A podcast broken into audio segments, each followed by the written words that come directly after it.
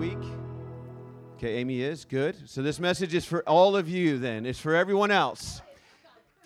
No, you say, I need you to unite your faith with mine.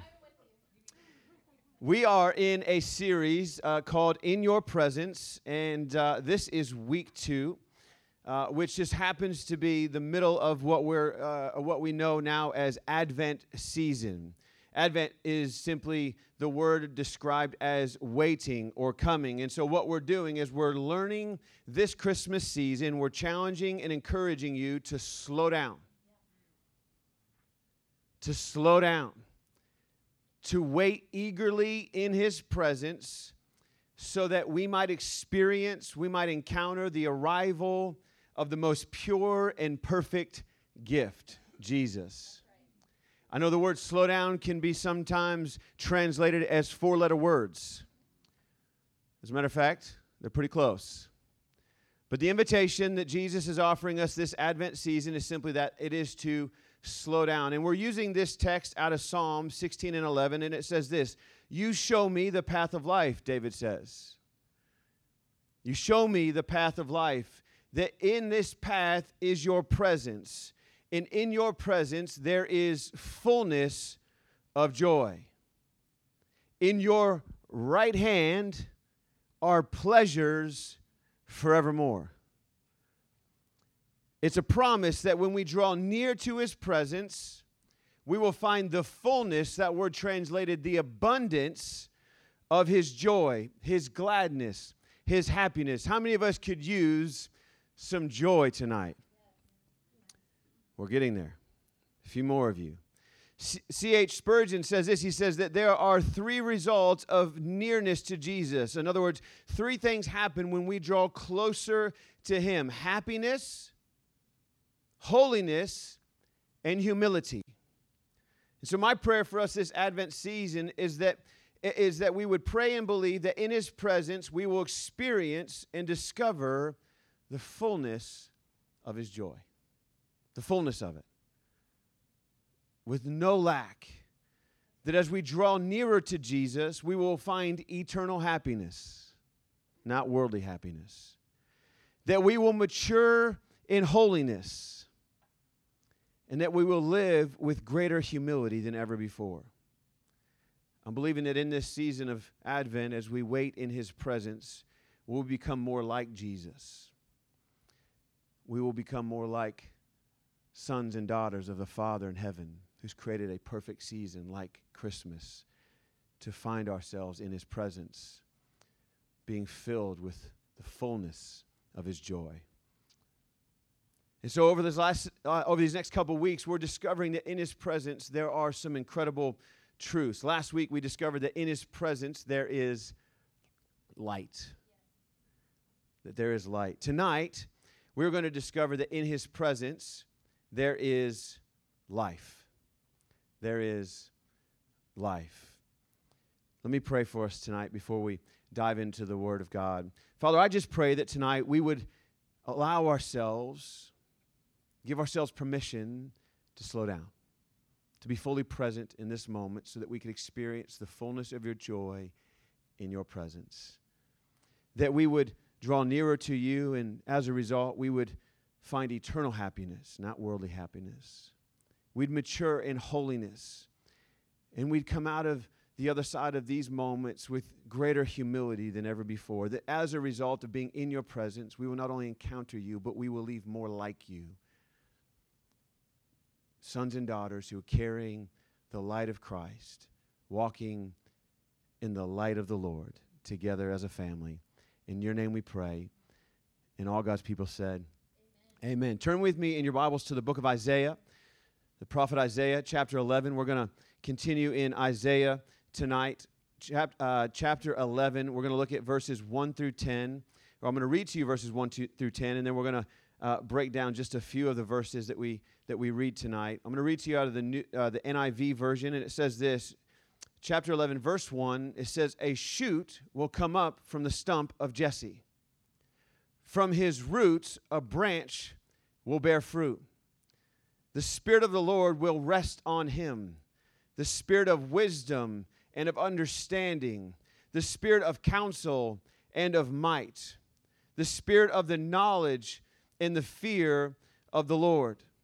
And he will delight in the fear of the Lord. He will not judge by what he sees with his eyes, he will not decide by what he hears with his ears, but with righteousness he will judge the needy. With justice he will give decisions for the poor of the earth.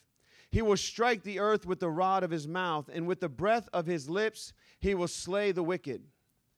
Verse 5 says, The righteousness will be his belt, and faithfulness the sash around his waist.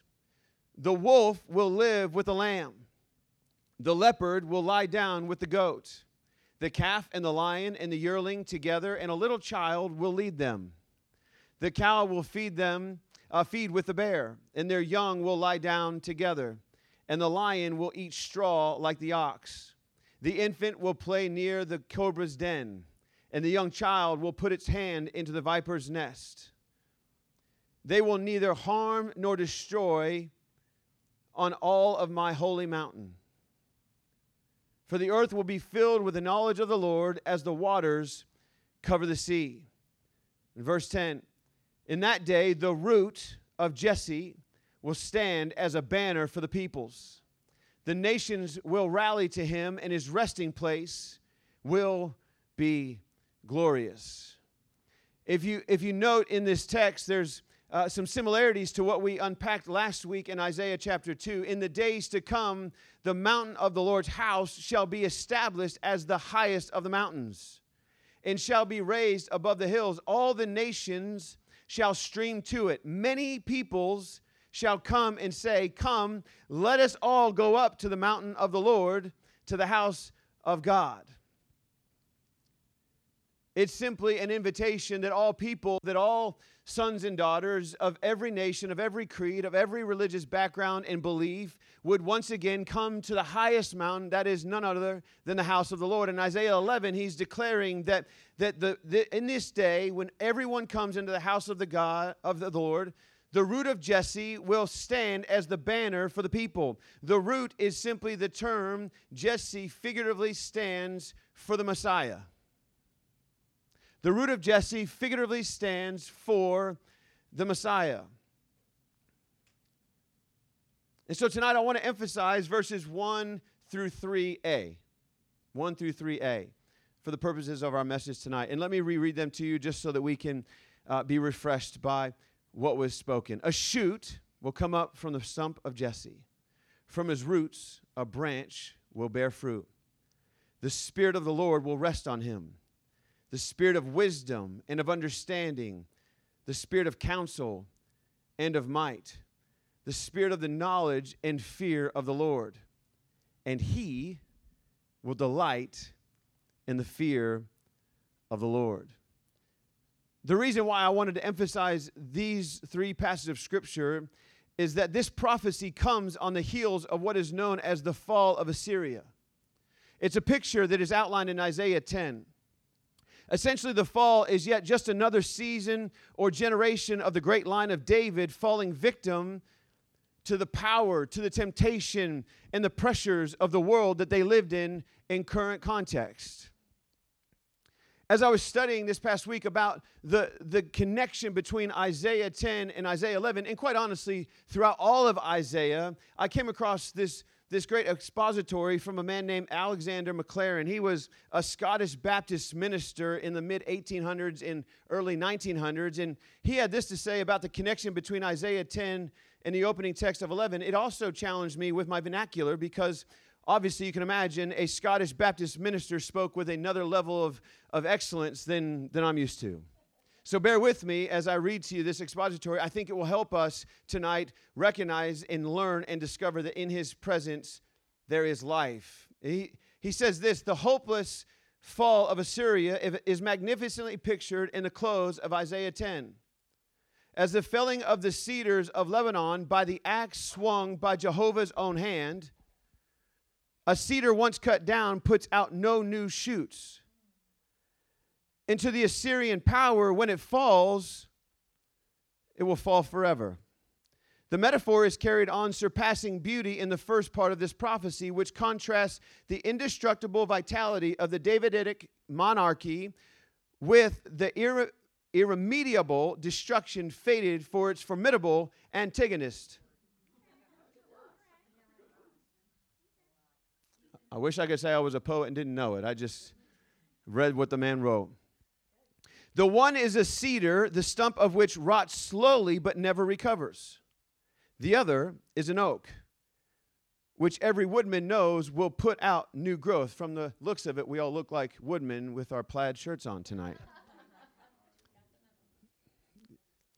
Yet the only axe I've touched recently is one I threw into a wall. So I don't know if that classifies me as a woodman. Any and every woodman knows will put out new growth from the stool. But instead of a crowd of little suckers, the prophet sees but one shoot, not suckers as we know suckers. and that rising to more than the original height and fruitfulness of the tree, the prophecy is distinctly that of one person, in whom the Davidic monarchy is consecrated in, in all its decadence more than recovered. Simply put, this expository provides yet another picture of humanity.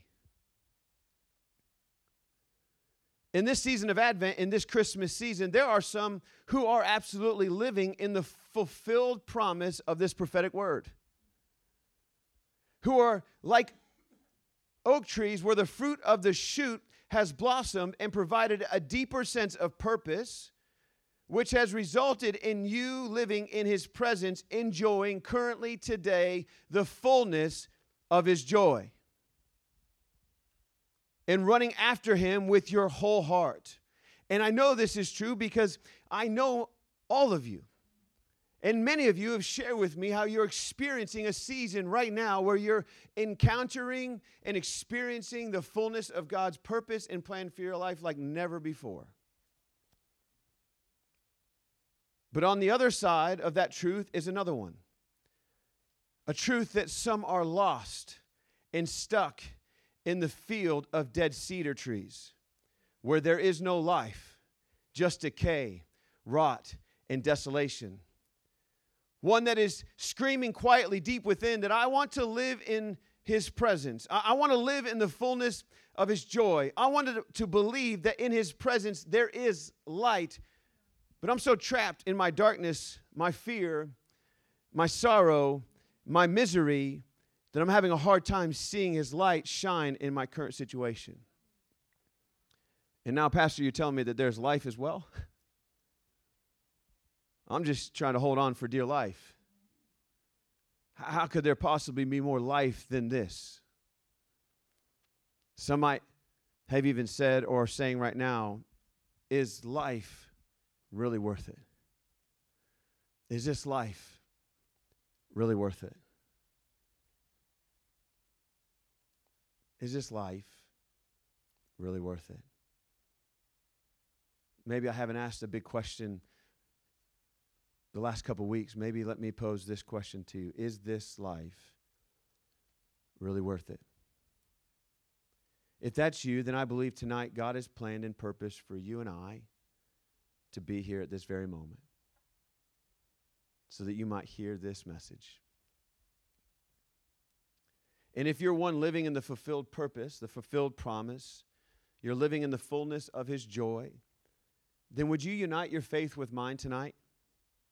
And would you believe that those who find themselves lost or stuck in the field of dead oak trees would be found by the light and life of Jesus tonight? Come back with me to the beginning once more to Genesis chapter 1. Genesis chapter 1. I can't seem to get away from in the beginning. Genesis chapter 1, verse 1 and 2, it says, In the beginning, God created the heavens and the earth. It goes on to say in verse 2 Now the earth was formless. Everyone say formless. And it was empty. Everyone say empty. Darkness was over the surface of the deep, and the Spirit of God was hovering over the waters. Remember, darkness is defined in Hebrew as uh, misery, destruction, death, ignorance, sorrow, or wickedness. It's interesting to me that in this particular account of Scripture, it says, Now the earth was formless and empty. Darkness was over the earth, was over the surface of the deep. That word formless is the Hebrew word which is uh, pronounced tohu formlessness, barren, confusion, unreality, emptiness, chaos, desolation, futile things, meaningless arguments, nothing, waste. All describe or define formless. Interesting that the word empty is bohu, which is just simply translated as void.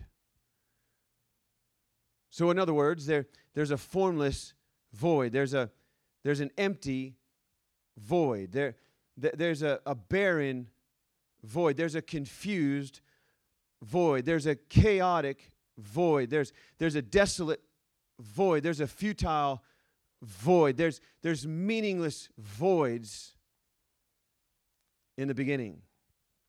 There's nothing, waste, voids. This is much like what we read in Isaiah in the field of desolation, confusion, and chaos, where God speaks into what on the surface appears to be dead. Remember, what he's speaking life into is a field of dead cedar trees in the metaphoric thought.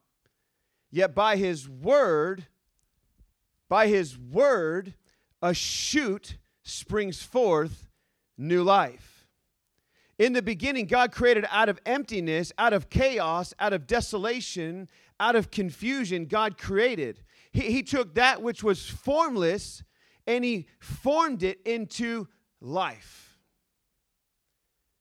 And in kind and in context, what he's saying here yet again is he's taking what is formless and he's forming it yet again into new life.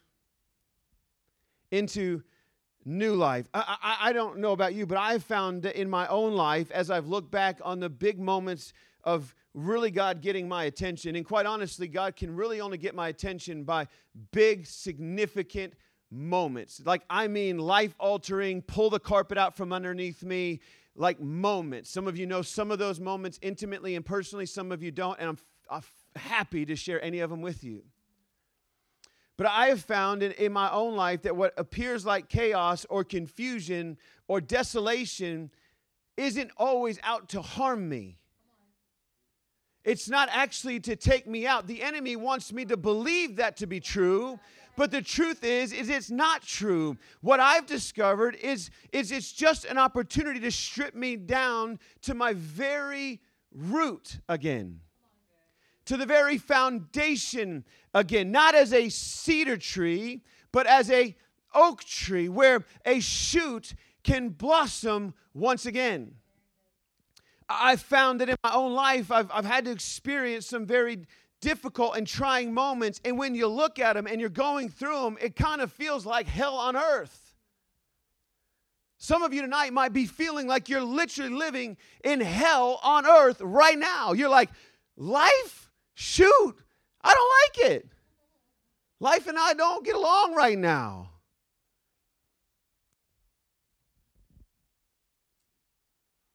What I found that is in my own life, in those moments, God has to strip me down so that He can sprout new life. It's so that I can see my darkness for what it really is. And I can begin yet again to start trusting the creator of life to bring healing, not destruction, to bring calm, not chaos, to bring order, not confusion. So often self imposed chaos of my own life, quite honestly. You see, the truth is, is that the enemy wants to keep you trapped. He wants to keep you lost or stuck in the field of death, destruction, and chaos. And some of you are struggling with that right now in this very moment. He wants you to see only the surface of the trees. He wants us to believe that God judges and looks only at the outward appearance of our life. He wants us to be ashamed of what people think of us when we walk in a room. He wants us to be intimidated by the way people might be whispering about a subject that has nothing to do with you, but he'll just whisper in your ear ever so suddenly, Look, they're talking about you. But we know that's not true. That's a bowl of baloney.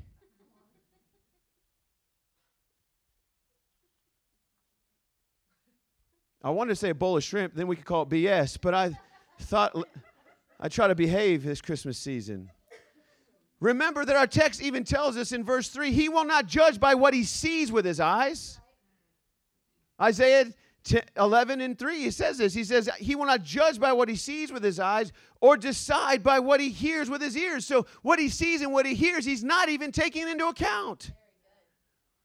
God even says himself in 1 Samuel 16 and 7, he says, Do not consider his appearance or his height as God is a, crowning a new king. Samuel's like, Look at that man. On the outside, he's big and strong and fit. Must look like Pastor Aaron. He surely's fit to be a king.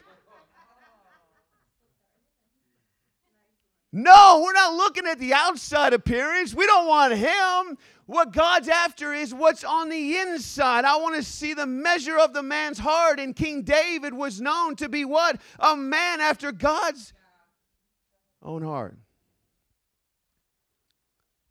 People look at the outward appearance, but the Lord, the Bible says, looks at the heart of a man and a woman. You see, on the outside, we all all we see, all the enemy wants us to see, all the enemy wants us to believe is death, decay, and destruction.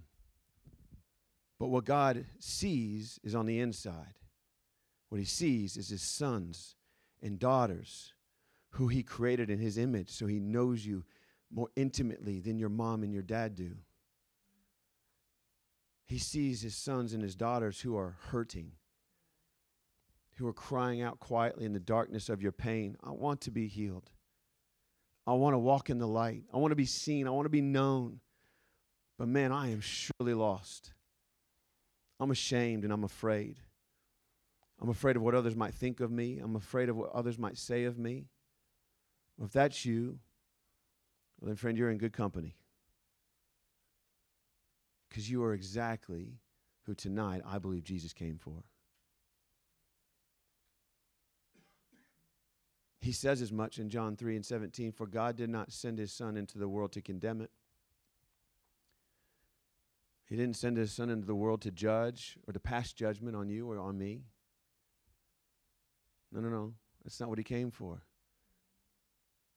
But I came to save the world through him, to save you, to rescue you out of your pain, out of your sorrow, out of your misery, out of your darkness. Not to walk up to the edge of it and go, I told you not to do that. What were you thinking? I gave you every sign. You asked me for 100 signs, I gave you 101, and you just ignored every single one. Like God's just like, yo, what were you thinking? No, no, no, he didn't do that. No, instead, what he did is he, he said, I came into the world to get down into the muck and into the dirt and into the decay and into the misery of your pain and to meet you there and to spend time with you and love you through it and tell you and remind you that you are my son and you're my daughter in whom I'm well pleased. And I'm not leaving from this moment until you're ready to stand up again. And when you are, son, daughter, I promise you, you will experience a life like you've never experienced before. But let's just wait a moment. And when you're ready, we'll move together. He says in Luke 19 and 10, He came to seek and to save those who are lost. You ever played hide and go seek? You ever given up when somebody's so good at hiding, you just quit seeking them? I've done that. You're too good, you win. I'm out. Winner, winner, chicken dinner. But see, here's the difference between Jesus and me. He doesn't give up until he finds you.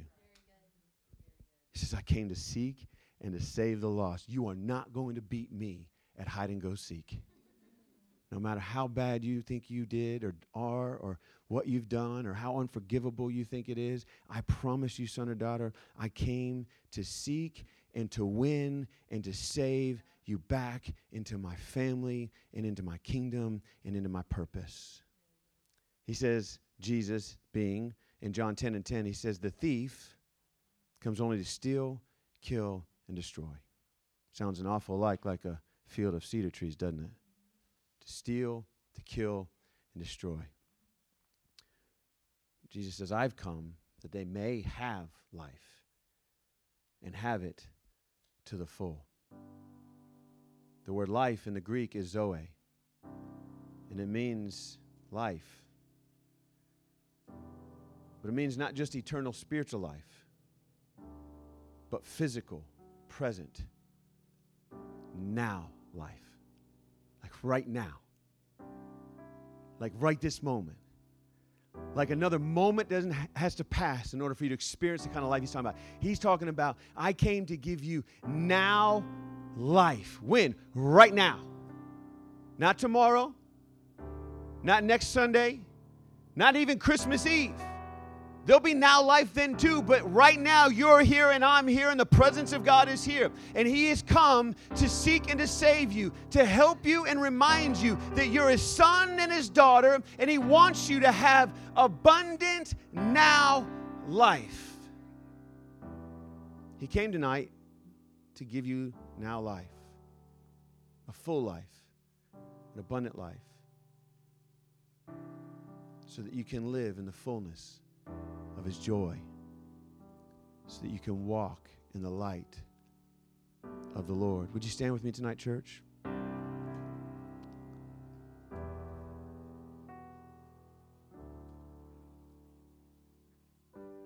Is that you tonight? Are you lost or stuck in a field of dead cedars where there appears on the outside to be no life, no healing, no light, no hope for you? Just misery, destruction, death, ignorance, sorrow, wickedness? Are you currently stuck or trapped in this season of life that you're in right now? And you've uttered the words, Is this life even really worth it? Or in some form or fashion. Could I just ask everyone to close your eyes with me tonight? This is not to embarrass anybody. This is not to to cast a light or shine a light on anybody. The only light that I'm interested in shining is the light of Jesus. But I know sometimes it just requires an intimate moment between you and the presence of the Father. If that's you tonight, you feel trapped, you feel stuck, you feel barren, you feel confused, you're empty. The world feels chaotic for you right now. Life is chaotic. Have your eye closed. I just get you to just, right now where you are, just raise your hands to heaven. Say, That's me, Father. I'm stuck. I'm trapped. I look around and all I see is chaos. I'm weary, I'm full of sorrow, I'm full of pain, and I just don't know where to go. I don't know what to do. If that's you tonight, just do a bold and brave thing and just just surrender to Lord. Just extend your hands to heaven and say, That's me, Father. Here I am. It's all I've got. I've got just this one move. I'm just going to move to you. I'm going to extend my hand to you. Could just be one hand. Maybe it's both. But just make a move towards Him. That's all it takes. The prodigal son just said, I'm at the end of myself. And he made a move. It says the father came running to him. Thank you, Jesus. Beautiful. Beautiful. Father, I pray that right now, every person in this room whose hearts are postured towards you, who are at the end of themselves, who are questioning, is this life even really worth it? Who are stuck in fear and worry and doubt and uncertainty, living in a perpetual state of uncertainty. I pray, Father, right now that the, the very word of God for them tonight is forgiveness. The, very word of God for them tonight is healing. The very word of God for them tonight is life. And I pray, Father, that that life will begin to uproot, to heal every dark, every hurt, every pain, every insecurity, every doubt. that your Holy Spirit would do its best work here tonight.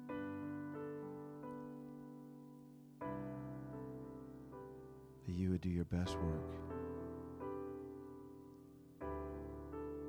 Thank you, Father, for your presence. Thank you, Father, for your power and your Holy Spirit. I thank you for your light in your life that has the power to overcome darkness and to create new life right here, right now, so that we might experience now life. And out of the formless voids of our life, you would give us new life.